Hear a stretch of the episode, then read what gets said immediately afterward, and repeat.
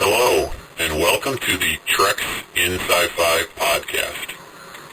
Hello once more, everyone. This is Rico, and this is Treks in Sci-Fi, show number 111 for March the 25th, 2007. Going to cover a Deep Space Nine episode today, full episode commentary coming up, a little Star Trek movie news, and a collectible towards the end of the show. So stay tuned. Here we go. Hello, everyone, and welcome to the Treks in Sci Fi podcast. Scotty, beat me up. Fascinating.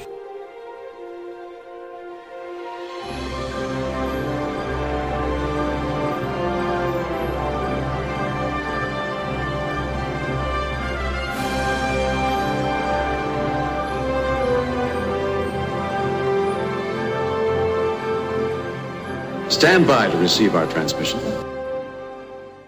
Again, hello, this is Rico, and you're back with Treks in Sci Fi, the podcast about Star Trek, Star Wars, science fiction, enter- entertainment news, commentary, collectibles, and whatever else I come up with each week. Uh, welcome to the show, everyone. It's been a, uh, a very tiring work week. I, um, have got a couple of big projects going on at work, and it's well, it's Sunday morning, and let's just say I'm still feel kind of exhausted, even though I've gotten a lot of sleep the last couple of nights from last week at work. So um, I'm hoping doing the podcast will uh, refresh me a little bit mentally and get me ready for Monday morning at work. Uh, it's um, it sometimes takes more out of me than others, and this was a tough week. So I'm I'm looking forward to doing the podcast with uh, with you today. Just a couple uh, quick little announcements. Uh, one uh, would be uh, I'm always looking for, uh, if you uh, enjoy the podcast, I'm always looking for people to put up new reviews on iTunes, on Treks and Sci Fi's podcast location, I guess you could call it, on iTunes. If you want to get really quickly to it, there's a link off the main treksf.com webpage or just go to podcasts under iTunes and search for Treks and Sci Fi. But if you do enjoy the podcast, please take a, a, minute if you could and just throw a little quick quick text uh, review up there what you think about the show and, and, that kind of thing. It really helps me out and kind of spreads the word around about the podcast. Well i'm going to take a little cue from uh, the great uh, ron moore who does the battlestar galactica show and his podcasts. I listen to that each week uh, after i watch the new episodes and actually, the season finale is showing tonight on the Sci Fi channel here in the States, which I'm really looking forward to. But he always talks about the scotch he's drinking as uh, he does his podcast. So I thought today I would talk about, uh, I've talked about it before, but I tend to drink Gatorade while I'm talking a lot and recording the podcast. And today's Gatorade flavor is fruit punch. Again, the show is not sponsored by Gatorade in any, in any way. I just like it and keeps my throat from drying and keeps me from coughing as I record the show. So, and he, he does smoke occasionally, which I, have never done. So I won't talk about the smokes for this week or anything like that, since that's not something I do. I want to mention a couple other uh, things. Uh, one is this new NBC show called Raines uh, with Jeff Goldblum. I'm really enjoying, and you know, it's not strictly a sci-fi type show, but it's got sort of a fantasy element to it. It was showing on Thursday nights. They showed the first couple of episodes on Thursdays, and it looks like now it's moving to Friday nights. So I encourage anyone, if you like, um, you know, uh, sort of a cop detective show, but with a slight fantasy uh, element to it, check out Jeff Goldblum in Raines. Hey everyone, this is Scott Johnson from the Extra Life Radio Show. You're listening to Treks in Sci Fi with my friend Rico.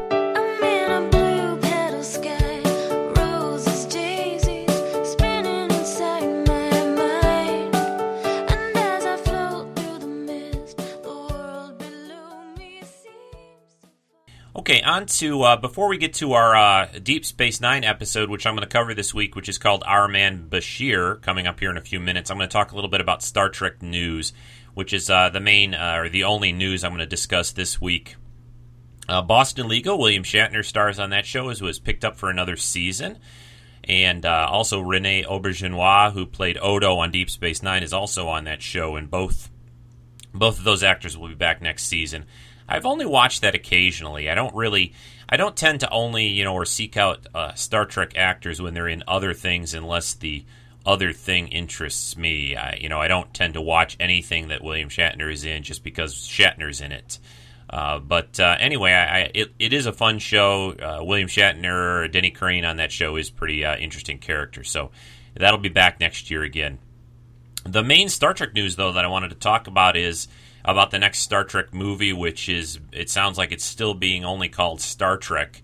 No Star Trek with a number, no subtitle, no no Star Trek the motion picture again or anything like that or it's just called Star Trek. J.J. Abrams' project. Uh, he's going to direct, and there's a uh, the casting rumors continue to uh, bubble over in Hollywood, and it's looking more and more likely that Gary Sinise will be playing Dr. McCoy in the next Star Trek movie. Nothing's uh, again officially confirmed, but that's looking more likely, and it's also looking likely that Adrien Brody will be playing Spock, and maybe Matt Damon playing Kirk. Uh, no new actors, at least, have been rumored around that I can find on the internet uh, or in any discussion boards about uh, any other actors being possibly approached to play the three main lead characters as the young Kirk, Spock, and McCoy. So that's uh, that's what's going on. The, the the more interesting rumor I found this week was that uh, it's sounding like the script may involve a uh, sort of a love interest for Mr. Spock's character which of course uh, I guess would have to mean he's going through Pon farr at the time. And the the interesting rumor I thought since J.J. Abrams used to do the TV show Alias is that Jennifer Garner, who starred on Alias and is um, now married to uh, Matt Damon's friend Ben Affleck, uh, is uh, possibly up for or maybe be cast in the role of Spock's, uh, you know, Vulcan girlfriend or whatever. So, uh, or who knows, maybe she's human, perhaps although I would assume she'd be Vulcan and play uh, T'Pring, perhaps uh, an earlier T'Pring that was you know that was shown in the episode of Amok Time. Boy, do I sound like a geek when I start talking like that. anyway, so that's the those are the rumors flying around. Of course, completely all unconfirmed things. We'll continue to watch the internet and the forums and a lot of places. Uh, Trek movie uh, websites got some good information usually there. So keep uh, tuned to the podcast for more info on the next Star Trek movie.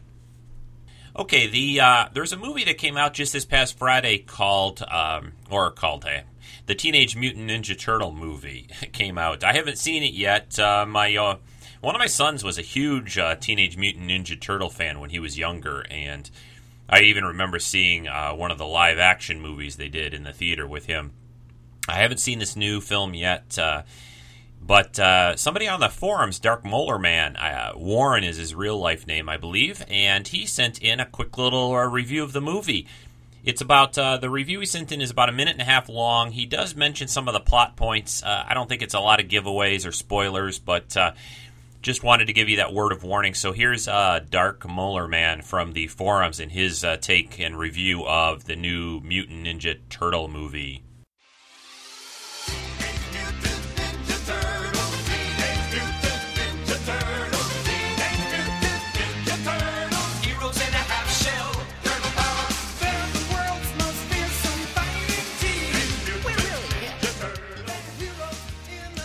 Hey, this is Dark Man, and I saw TMNT, or Teenage Mutant Ninja Turtles, with you.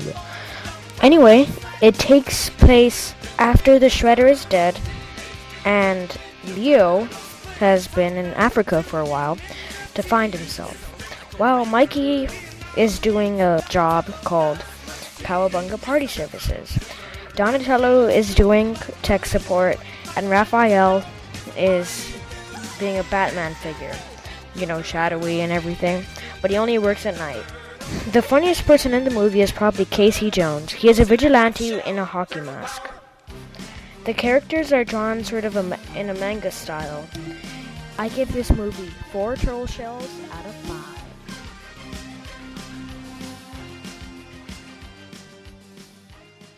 thanks very much, Warren, for that review. And uh, yeah, he didn't really spoil anything much for the for the film. I gave it four out of five turtle shells, so sounds pretty good. Uh, yeah, I'll probably check that out sometime. Not sure if I'll make it to the theater to see it, but uh, it looks fun. Uh, I can remember, like I said, uh, watching the cartoon show a lot with my kids when they were younger. You know, Turtles in that era when my kids were younger was it was a big big thing. You know, that was uh, that was the those were the toys to buy at Christmas time. That was for sure. So, thanks again, Warren, for that review. Okay, I think that's about all I wanted to cover right now before we get into the main topic, which is the Deep Space Nine episode from the fourth season, Our Man Bashir. And as I'm going to cover the episode and do a full uh, commentary on it, I want to get started and I will just talk as we go. So here we go with Our Man Bashir.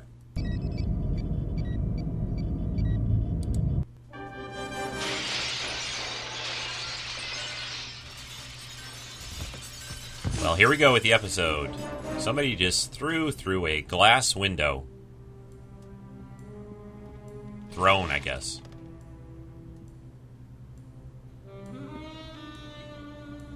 And here is Dr. Bashir looking very dash, dashing in a tuxedo.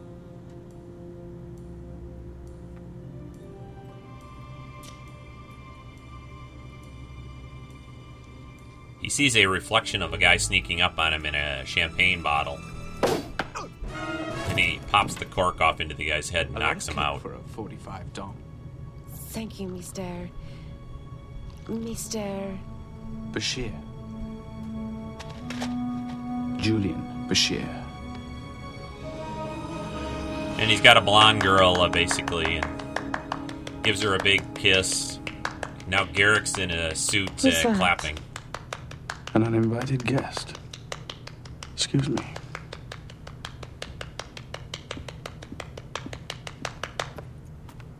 Nice tux. Thank you. Now, get out. But, Doctor, I've only just arrived.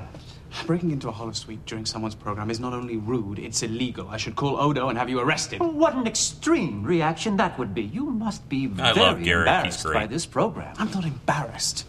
I'm annoyed that you have intruded into my privacy. Oh, privacy indeed. I think it goes far deeper than that, Doctor. Ever since you received this new program, you've spent virtually every free hour in the Holosuite.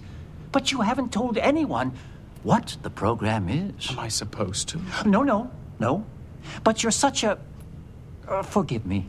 A talkative man, and it's so unusual for you to have secrets. Oh, I must have picked up that habit from you. Now, if you will excuse me.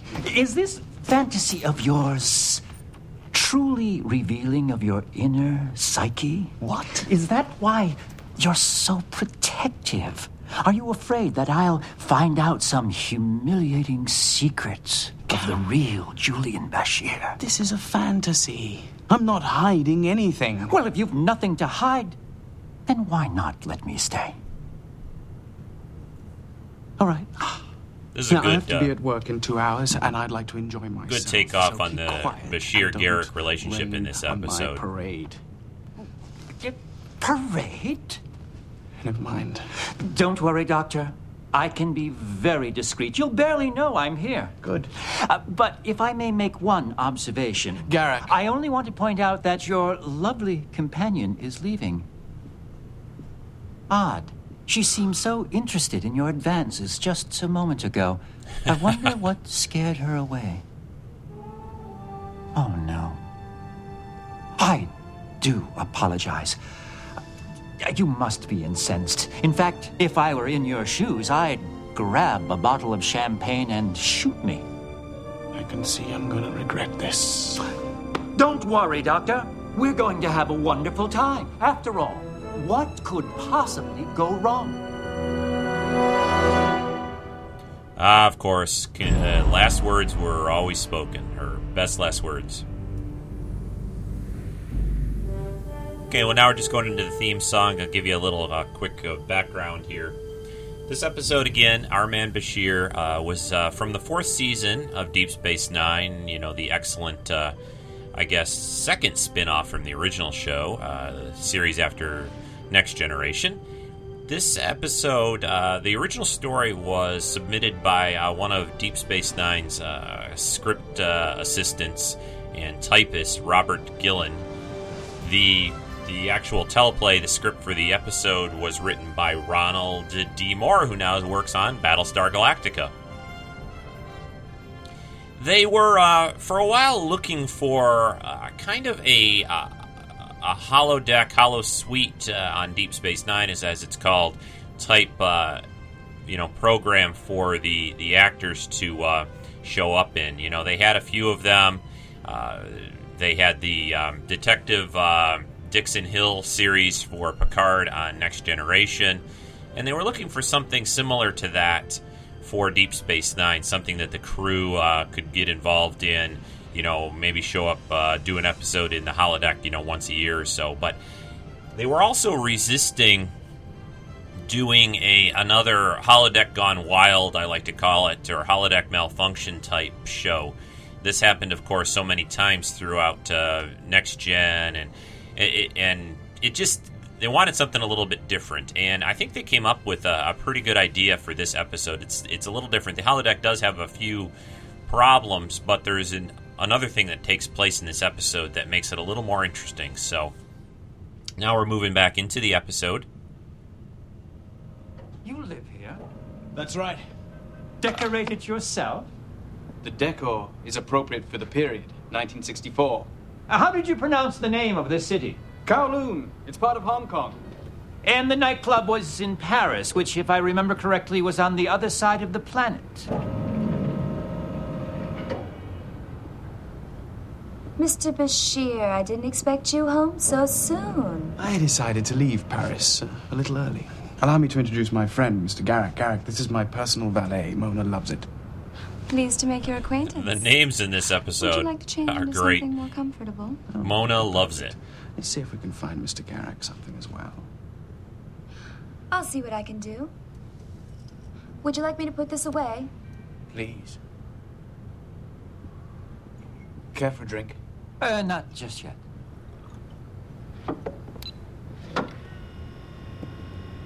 Now, this obviously this episode is is basically right out of uh, the 1960s Valet? James Bond type films, other uh, movies and things of the era. degrees in Our Man Flint, chemistry, uh, physics, the other TV series, uh, Wild Wild West. Uh, Turner and makes an Ron Moore was a big fan of those kinds of TV shows and movies and grew up on them, kind of like I did actually. And so he he really loved writing this episode. I take it your character is some kind of rich dilettante with a fascination for women and weapons. Actually, my character is far more disreputable. I'm a spy. Spy? And you live here? Yes. I work for one of the nation states of this era, Great Britain, which is battling various other nations in what is called the Cold War. This apartment, my clothes, weapons, even my valet were provided to me by my government. I think I joined the wrong intelligence service. Now we're out on a runabout, uh, heading down. Orinoco to Deep Space Nine. Toward Deep this is Space Captain Nine. Sisko requesting landing clearance. Welcome back, Captain. You're cleared to set down on landing pad 3. How was the conference? Informative. But I've got a ship full of tired officers here. I think we'll all be happy to be in our own beds tonight. I can imagine. There's some message traffic from Starfleet Command for you to look at, but nothing. Captain, some kind of power surge in the warp core. Looks like a fluctuation in the plasma coils. We'd better take the warp core offline. Pretty much the main Can't. uh, primary There's something wrong with the command control systems. I'm completely locked out. Magnetic interlocks are failing. Are on the shuttle. breach is evident. Worf is Eject there the even. core. Sisko, Kira, The ejection Dax, system isn't responding. O'Brien. Correction. The ejection system is missing. We've been sabotaged. Ten seconds to warp core breach. Orinoco, cut your impulse engines and drop your deflectors. We're going to try to beam you out of there. Acknowledged. Cut main power.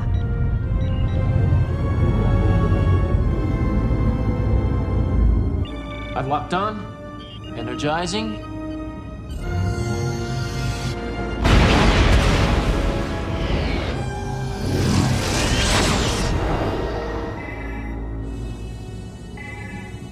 Well, they tried to beam them off, but it, it looks like it didn't work. They started to materialize it on um, an ops, but uh, there was a surge and, and they all disappeared. And that's the hook for the episode. Captain episode. Sisko's runabout exploded while I was trying to beam them back. Some of the energy traveled back along the transporter beam and blew up the primary energizing coils. Do we still have their patterns? Yes, they're in the buffer. But the patterns will start to degrade if not used immediately. We need to store the patterns somewhere. Now, this is more complicated than just an ordinary transporter pattern. We're going to have to preserve all the neural signatures of everyone on that runabout.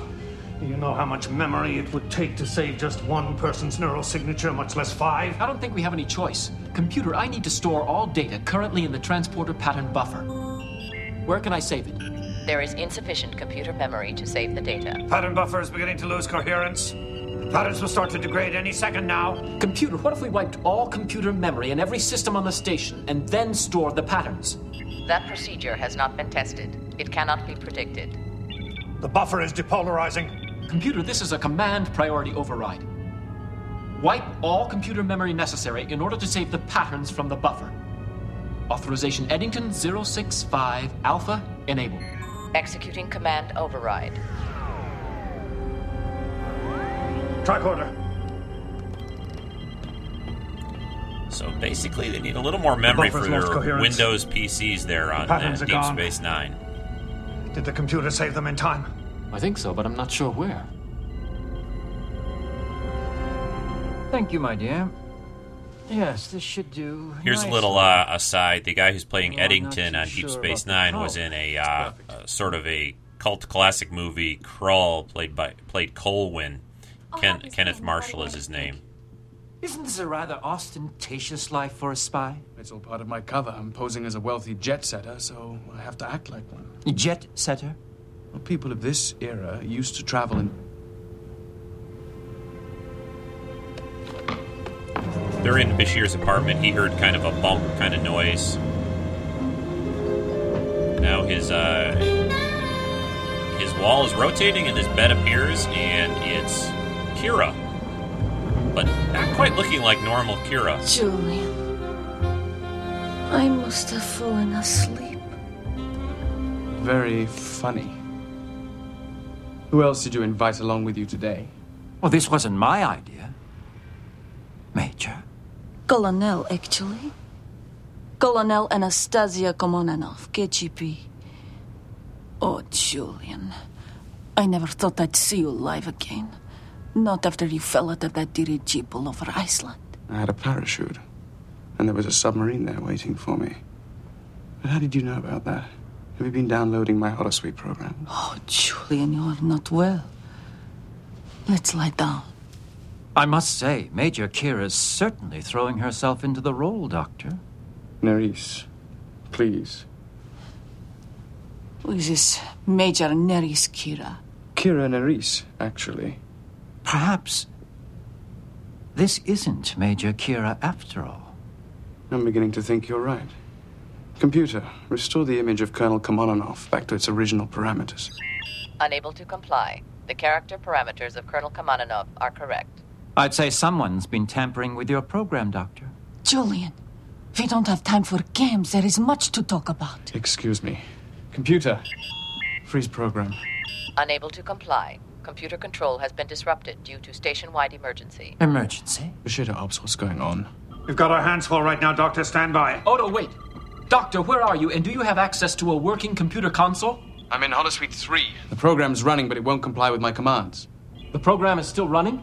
I demand to know who you are talking to. Julian, tell me. That sounded like Kira. Not exactly. Someone has replaced one of the characters with the image of Major Kira. What's going on? Stay where you are, Doctor. Keep the program running for now. We'll get right back to you. Julian.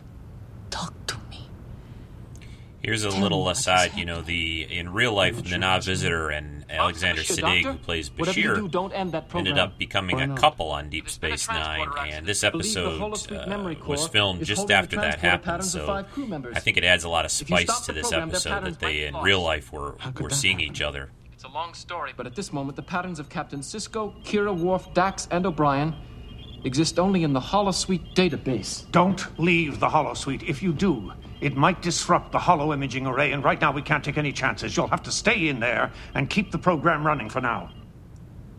Understood. We'll get back to you, Doctor.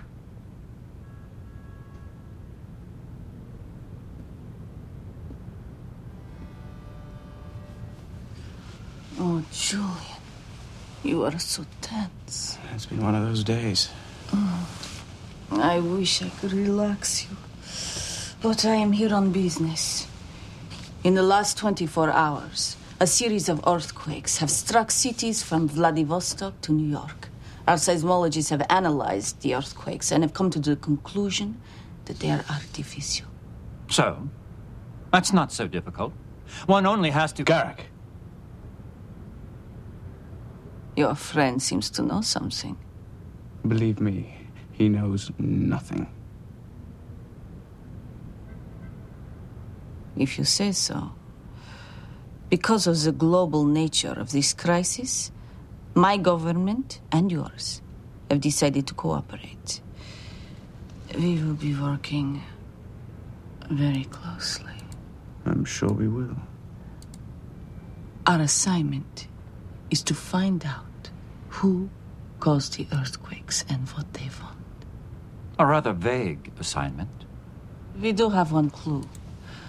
One of the world's leading seismologists, Professor Honeybear, has vanished. We believe she has been kidnapped. She's got all these files on the bed that she keeps pulling out. It's pretty funny. I didn't think she was your type. You said she's been kidnapped. We think so.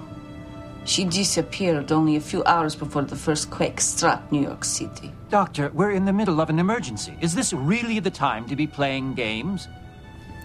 Look. Interesting. The this Professor Honeybear Honeybear killed. is the computer Dax. will erase her character from its program. Now, since the program thinks that Dax is Honeybear, The computer would actually be erasing Commander Dax's pattern.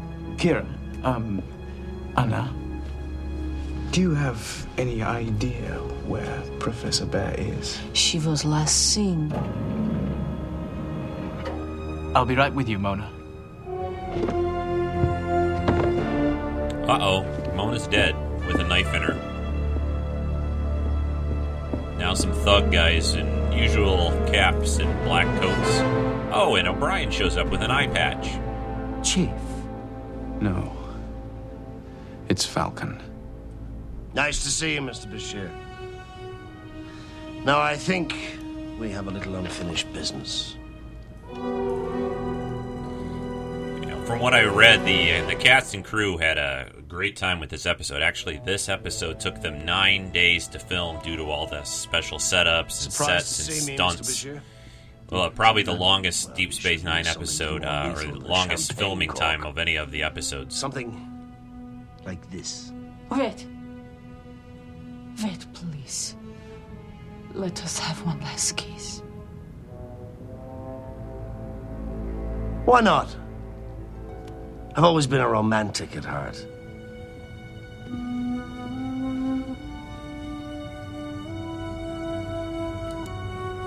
Earring.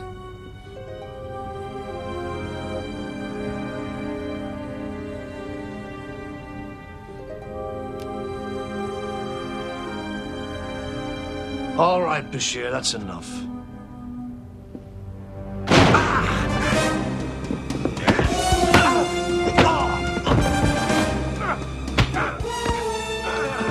The music they use in this uh, is really, really reminiscent of Bond movies and TV Interesting shows, jewelry. spy shows. I bought those really for good. Anastasia last Christmas. You're bleeding. Oh, the holosuite safeties must be off. Time to clip these birds' wings. No!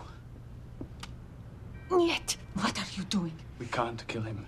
Julian, what are you saying? He's been trying to kill you for nine years. I wouldn't dismiss her idea so quickly, Doctor. But that's Miles. No, as you pointed out, he's Falcon, a hired assassin who's going to do everything he can to kill you. And without the holosuite safeties in place, he may just do that. Well, what do you want me to do? Kill him? I want you to stop treating this like a game where everything's going to turn out all right in the end. Real spies have to make hard choices. You want to save Dax? Fine. Of But you course, may not uh, have the Garak knows of what he's talking about being part is of the Cardassian You may have spy network, the someone Obsidian Order, for a number of years. Of course, now he's just a simple happens. In tailor, like he always likes to to say. Dax. Who is Dax? Anna, I promise I'll explain everything later. Now, you said Professor Bear had been kidnapped. Do you have any suspects? We believe that Dr. Noah is behind the abductions. During the last two years, he has kidnapped an elite group of 60 artisans and scientists from around the world. No one knows why, or various I think state- uh, Nanad does a great job with this little Russian accent she tries to put on in this episode. Dr. Noah at And a club in again, a lot of fun versus her normal character of Kira. Angelo. Duh. I had a feeling.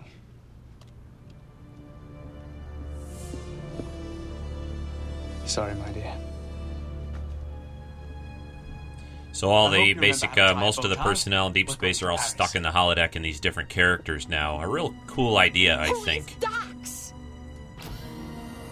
And they can't obviously do anything drastic, or else it will uh, kill them in real Like a life. junkyard in here. My brother won't let me buy new components, so I've had to scavenge for what I need. I'm barely breaking even on the holosuites as it is. If I had to buy new Ah, equipment every Quark. time there was a glitch. Where's the core memory interface? Oh. It's right behind the spatula. The spatula? It's made of a copper and terbium composite, the perfect plasma conductor.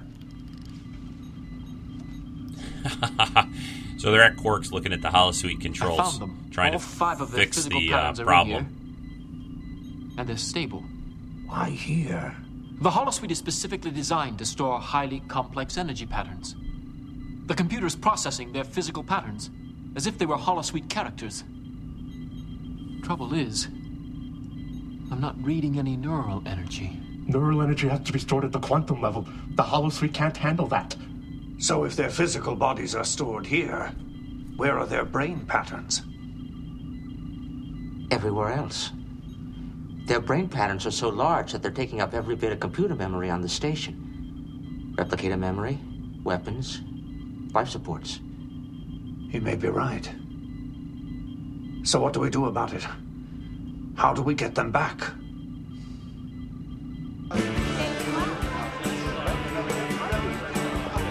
Keep expecting uh, Austin Powers to show up. Yeah, baby. Oh, I'll never do that again. Sorry about that. They're at a uh, sort of a disco club from the '60s right now. You call that a disco club? No, not a disco club. A discotheque, maybe. Uh, I'd like to see Dr. Noah. I have an invitation. Now it's uh, Anastasia and, and Bashir and Garak at this club looking for uh, Dr. Noah. Get it kind of like Dr. No from the James Bond films.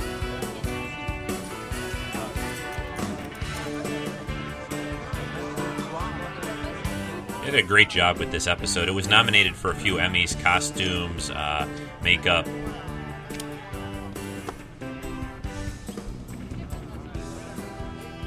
May I see your invitation? Ah, it's Worf. Worf in a tux. I am Duchamp. I am Dr. Noah's associate. May I?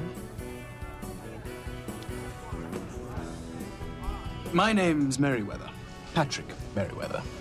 And this is my wife, Anastasia. And my friend, Mr. Garak. Charmed.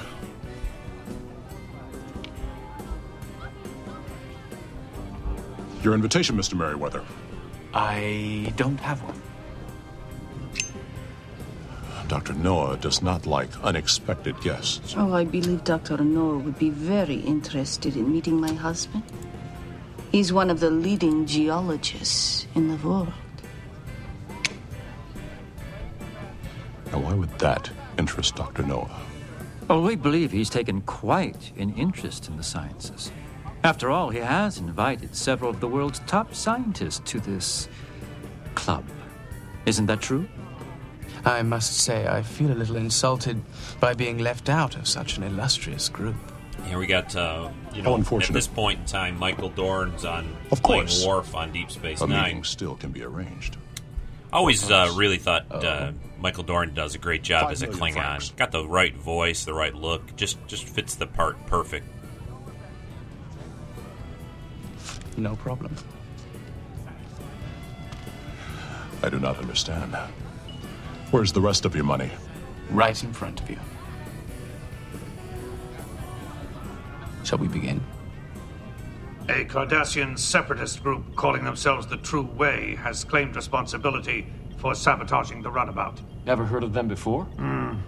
They're opposed to the peace treaty. They blame the Federation for Cardassia's economic and political troubles, etc., etc. There's Rene now, uh, they've Auberjonois playing Odo. actions to Uh, met him at police. convention f- What have quite a few years back.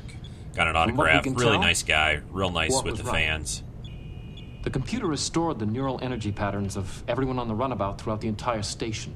Don't everyone thank me at once. What we need to do is reintegrate their neural patterns with their physical patterns from the Holosuite and rematerialize them. Armin Shimerman as uh, Quark, always great, uh, really good actor.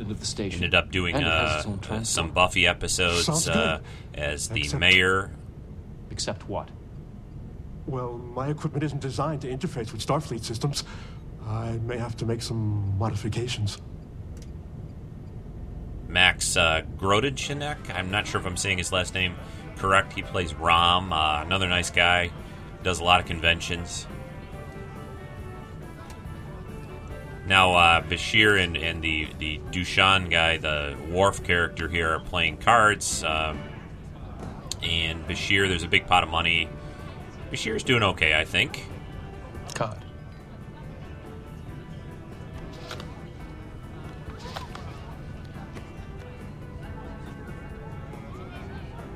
Nine. Five million francs. You're quite a baccarat player, Mr. Merriweather. Baccarat and geology are my life. Now then, Mr. Duchamp, Good I believe I've met your conditions. When do we leave? Right now.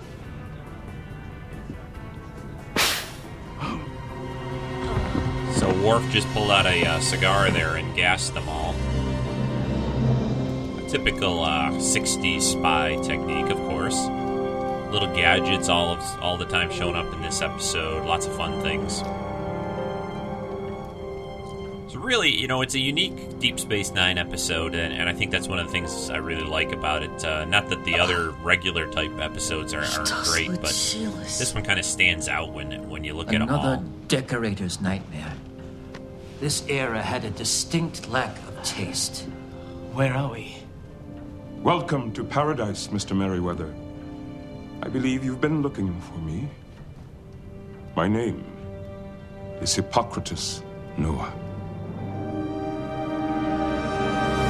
Now we have Sisko as this evil Dr. Noah, the evil uh, genius character. They're at this sort of uh, I understand chalet your of his. geology. That's right. Then I'm sure you can appreciate these stones in my most recent acquisition. A most striking display of rubies, tourmaline, sapphire, topaz. And judging by the high chromium content of the rubies, I'd say they come from the hydrothermal deposits on the Tibetan plateau. Which isn't surprising, considering we're on the southeastern slope of Mount Everest at about 22,000 feet, I should say. 25, actually. You must not get many tourists. My guests and I place a premium on our privacy. We don't want any unwelcomed guests, such as men sent by governments who disagree with my political philosophy. And what is your philosophy? Are you some kind of anarchist? Quite the opposite. I believe in an orderly world. A far cry from the chaos we find ourselves in today. We are I think it's really neat how they how they kind of tried to associate the different you know Deep Space Nine characters with these '60s uh, counterparts, and Sisko being the evil mad genius, and Kira's character, and and Dax will be in here soon as the scientist. Uh, pretty neat how they put it all together. Uh, Sometimes I do get ahead of myself. Allow me to explain.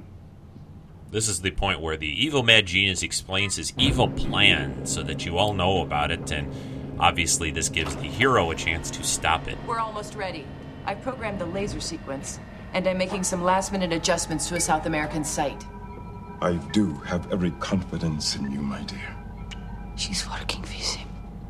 You see, Mr. Merriweather, not only do I intend to create a new future, I intend to create a new world. At each one of these points, I have hidden a new form of laser, one that can penetrate the Earth's crust laser down beam. into the mantle itself. The global earthquakes. Those were only tests. Soon, I will activate all of these lasers together, and when I do, they will produce worldwide earthquakes, the likes of which we have never felt before. It's funny seeing Dax in these glasses makes me think she'd play a, a good uh, Wonder Woman. There comes a She looks a lot like Lynda Carter did, you know, in the old Wonder Woman been so TV series when she had the glasses on as Diana Prince before she kill the changed into uh, termites, Wonder but Woman. demolish the house and build again. But she here is, of course, playing Dr. Honeybear, the uh, the person coming up with this plan to uh, create this chaos on the Earth of all these earthquakes. To have these lasers of mine produce massive fissures in the Earth's crust, releasing millions of tons of molten lava. Molten lava. Now, Mr. Merriweather, you're the geologist. Tell me what happens next. Once that much lava is released, the tectonic plates would begin to settle. And the surface of the planet will shrink. Just like letting air out of a balloon. What if the surface of the earth shrinks? The oceans. Will cover the earth. Diabolical. Visionary. I am going to let mankind begin anew. Here. In this island paradise. The only place that will remain above water on my brave new world. And that is why I have gathered the finest minds, the very best that mankind has to offer. We will repopulate and start a new human race. There won't be a lot of land left to repopulate if that's all that's join left the tip of uh, Mount You're Everest. my Avery. Brooks does a great job here as this evil mad scientist. Uh, really o- over the top, but it's called for. Not only have I brought the greatest minds to my mountain retreat, but I have also hired the greatest protection that money can buy. I believe you already know my newest employee. Uh, it's O'Brien back again as the bad guy with the eye patch. Is all this really necessary? It's the best I can do. How long until we're ready to try retrieving their patterns? I'd say another hour. Another really nice thing about this episode is, Brian's going to kill me. you know, it really utilizes the cast uh, in completely.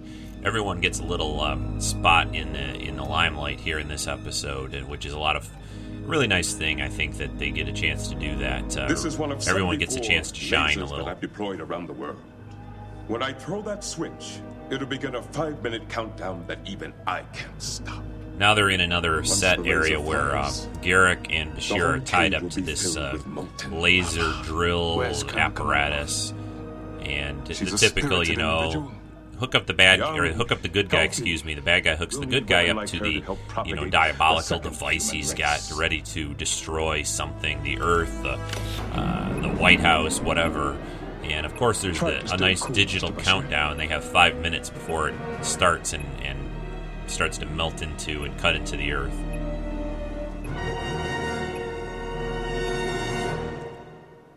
really classic spy stuff, classic Bond kind of, uh, especially from this era, from the '60s, which So what Bashir's do we Holosuite program was set up I'm for. thinking.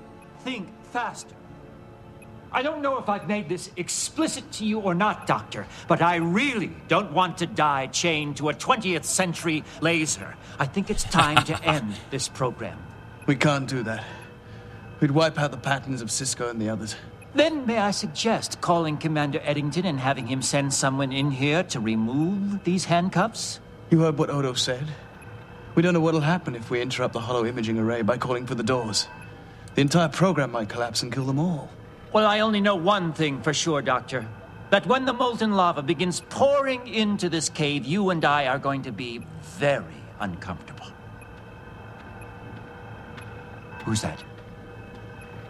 It's It's ticket out Andrew of here. Andrew Robinson plays Garak. Uh, really wonderful actor. Does a great What a job in the role. Ah, it's it's uh, one can see Dax's what a beautiful character, woman Honey Bear. Is that your plan? Shut up. Noah only wants you for your mind. He can't appreciate the woman inside you. Uh, honey, would you grant me one last request and take off those glasses? Oh. That's just great. Of course, uh, you know, Bashir has always been uh, kind of after Dax on Deep Space Nine. This? Yes. Terry Farrell uh, playing Dax. Uh, really, really a wonderful actress. Saw her at a con. Real You know, fun, real fun your person. hair would look so much better if it were free. I must say, Doctor, this is more than I ever wanted to know about your fantasy life. Oh, it's too much. It's pretty funny. I always love this. The the the girl, the woman, or whatever, pulls out one little pin, and the hair is like perfectly It's the comes last down. thing Just, you know, no I problem. want to remember before I die. Thank you.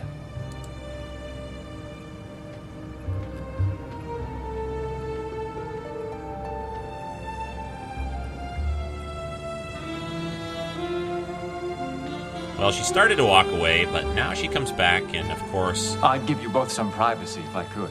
gives uh, Bashir a big kiss.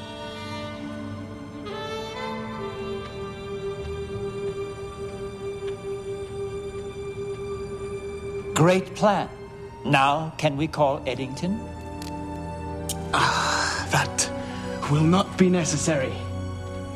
Honey has given me all we need. Hmm. Kiss the girl, get the key. They never taught me that in the Obsidian Order. Five seconds. Laser beam active. Uh, running out of the paper.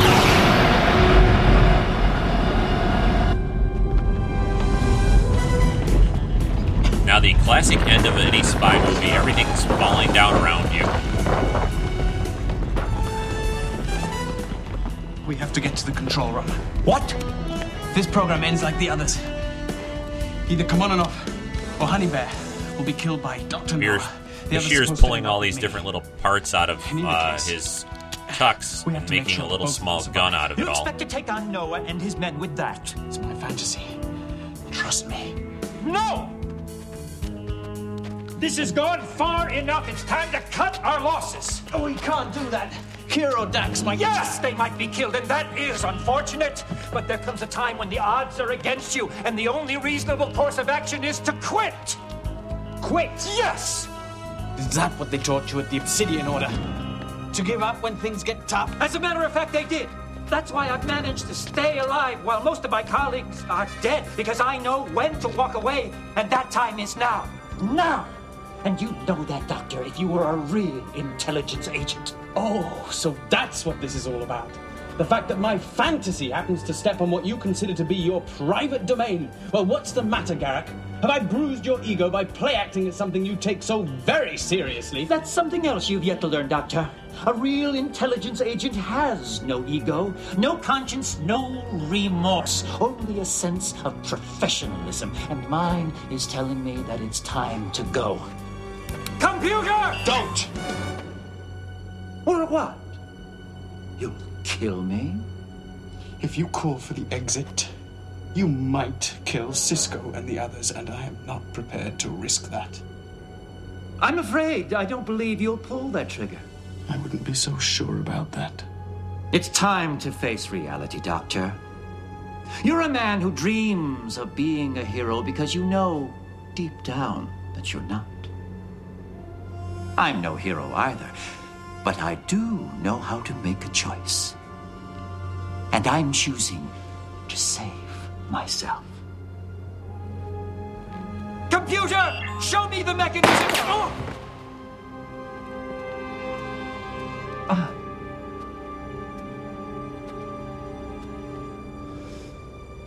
You'll be fine. It's just a flesh wound. That was awfully close. What if you killed me? What makes you think I wasn't trying? Doctor, I do believe there's hope for you yet. I'm so relieved. Now we have to get to the control room. Are you coming or not? Well, who am I to question Julian Bashir, secret agent?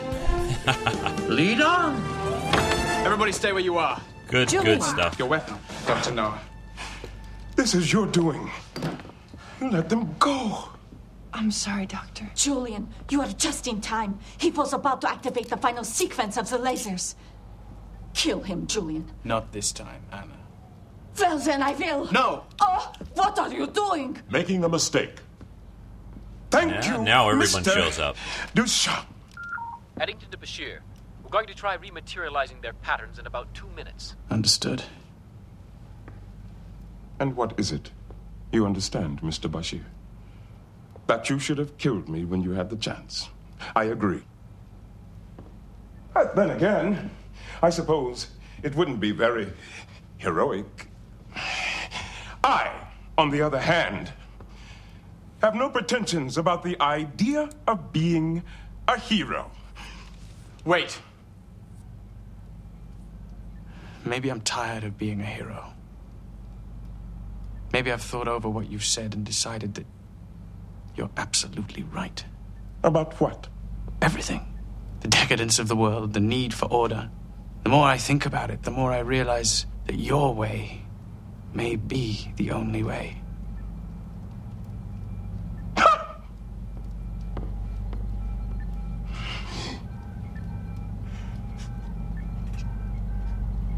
You expect me to believe that? You are Julian Bashir, a man who has spent his entire life dedicated to fighting against. Yes!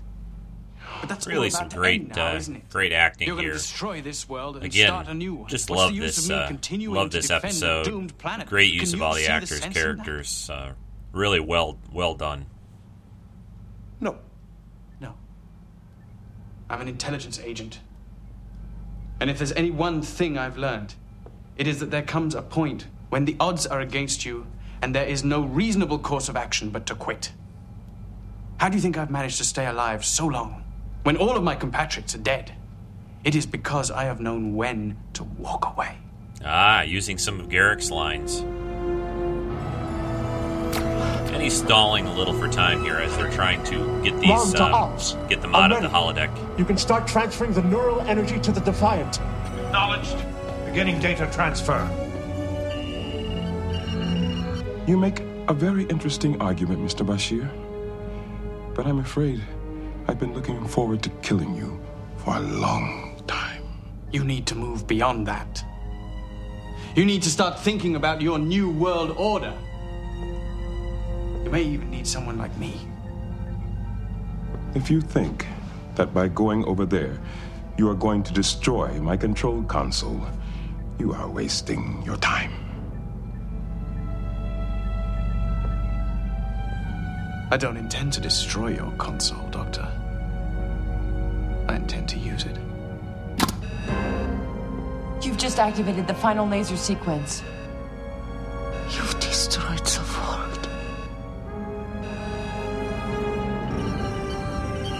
Data transfer complete. I am re-establishing computer control over the station.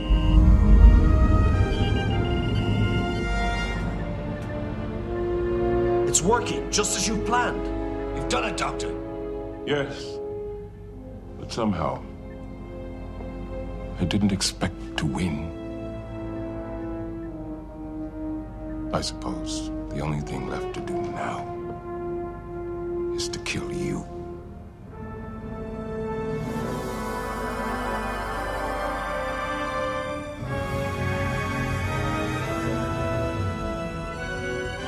What happened, Commander? What did you do to my ship? It's going to take some explaining. Eddington to Bashir. We've got them, Doctor. You can leave the holosuite now. Yeah, they all beamed Thank out. They're back in their uniforms. Interesting. You saved the day by destroying the world. I bet they didn't teach you that in the Obsidian Order. No, no, there was a great deal they didn't teach me. Like the value of a good game of chance. Or how indulging in fantasy keeps the mind creative. Lunch tomorrow? Of course. But why don't we have it at your place? In Hong Kong. Unless, of course, this was your last mission. Oh, I think it's safe to say that Julian Bashir, secret agent, will return. Hmm.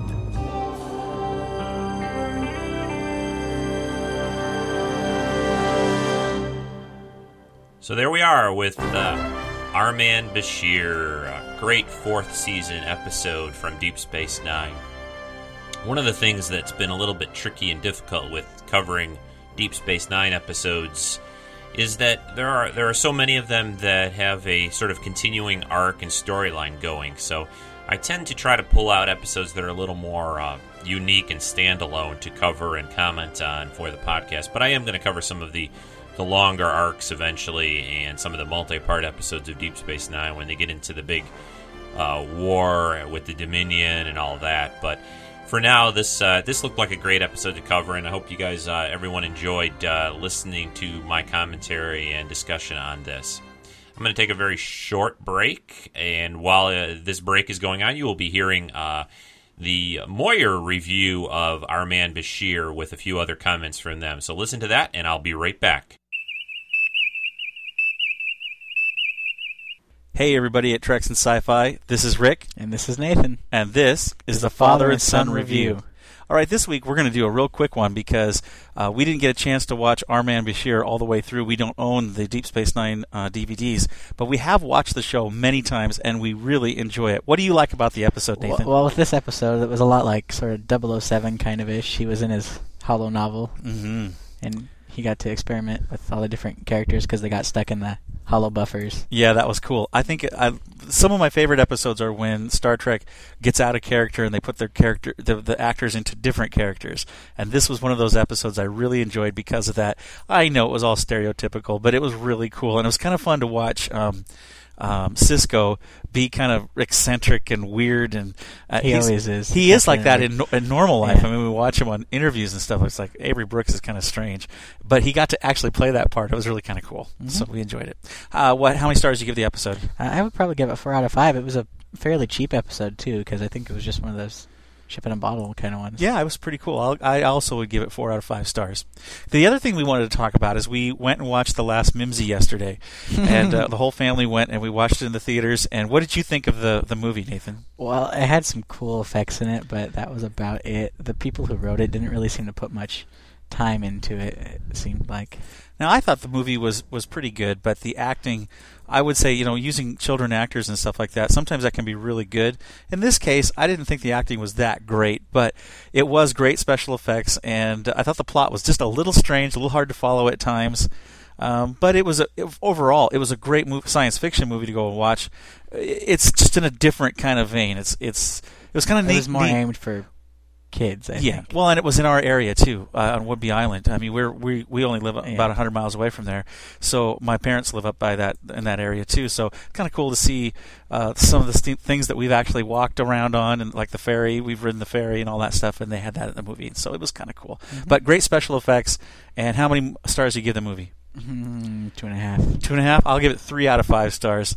And uh, that's every. We also went and saw Teenage Mutant Ninja Turtles. We watched a lot that of was movies. like twenty thousand times better. Yeah, but we won't comment about that Yeah. because we understand somebody else has a review of it. So Yeah. uh, we liked the movie, though. All right, uh, this is Rick, and this is Nathan, and this was the Father, and Son review. Bless you guys. Have a great day. Well, thanks, Rick and Nathan, for uh, covering both the last Mimsy and the Our Man Bashir episode. Yeah, it's uh, that looked like an interesting movie. The last Mimsy. Uh, they've done a kind of a string of these kind of movies. It seems like about kids and fantasy worlds, uh, and it's uh, it looks like kind of another one along those lines. I'm sure I'll catch it sometime on, on maybe on DVD, as long uh, or also along with the uh, Mutant Ninja Turtle. Cute. Say that 10 times fast. Excuse me. I'm sorry.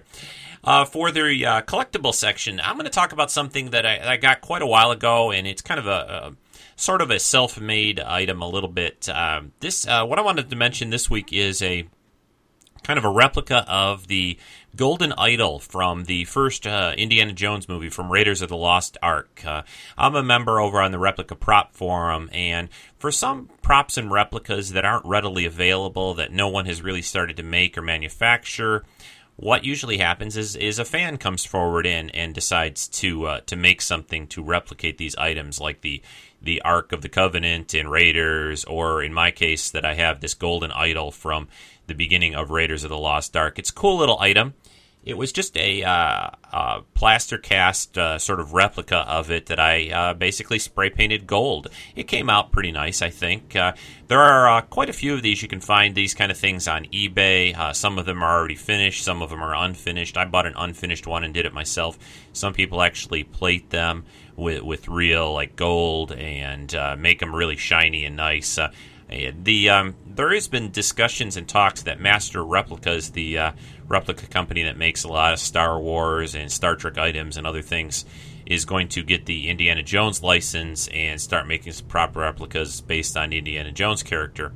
And with the the new movie starting to film in a few months and coming out in 2008, I think we're going to see a lot more Indiana Jones uh, information in the news and replicas start to show up. So I'm I'm sure that someone will make a licensed replica of this piece, but for now, this is what I've got, and it's pretty neat. Really like it. It's very very heavy since it's a plaster cast item, but it's uh, it's pretty nice. I got a little glass case here, and there are some pictures of it, of course, up in the collectible section, collectible uh, gallery that I have off the main website. So check them out, and that's uh, the collectible review for this week. And that, for everyone listening, still brings us to about the end of this week's edition of Treks in Sci Fi. I hope you enjoyed uh, the discussion about Our Man Bashir and the other things that I covered this week. Uh, again, take a time and uh, take the time and maybe put a little uh, review up on iTunes or a vote on Podcast Alley. Always appreciate that for those that listen to the show and enjoy it. Uh, you can always email me, treksf at gmail.com or call the voicemail line if you've seen a movie or a TV show or even read a book recently in the sci fi fantasy realm and want to comment on it. You can always call uh, 206 88 Treks or just email me an MP3 uh, review of what you've seen. I'm always happy to play those kind of things. So until next time, oh, coming up in the future, we have this week, uh, Wednesday, I'm going to release a special interview that I did uh, just yesterday with a very interesting gentleman and I'm going to kind of keep that as a surprise. But look for a, a special Wednesday edition of Treks in Sci-Fi coming out. Uh, fairly long, uh, be about an hour long or more. I think it's more than an hour long interview with someone. So that's coming up this Wednesday. And next weekend, I think I'm going to be doing a sort of a, a special non Trek type podcast next weekend. I have a couple ideas. Stay tuned to the TrekSF.com website. Uh, and I will post uh, what I'm going to be covering next week there very soon. Until next time, everyone, have a great week. Uh, spring is here, weather is better, and I'm enjoying that. So take care, everyone. I'll talk to you soon. Bye bye for now.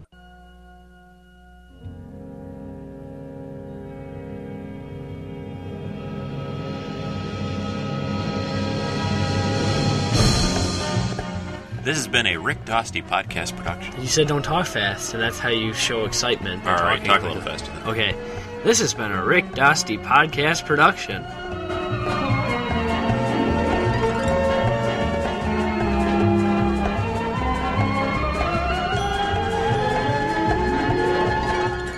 This podcast, copyright 2007, all rights reserved.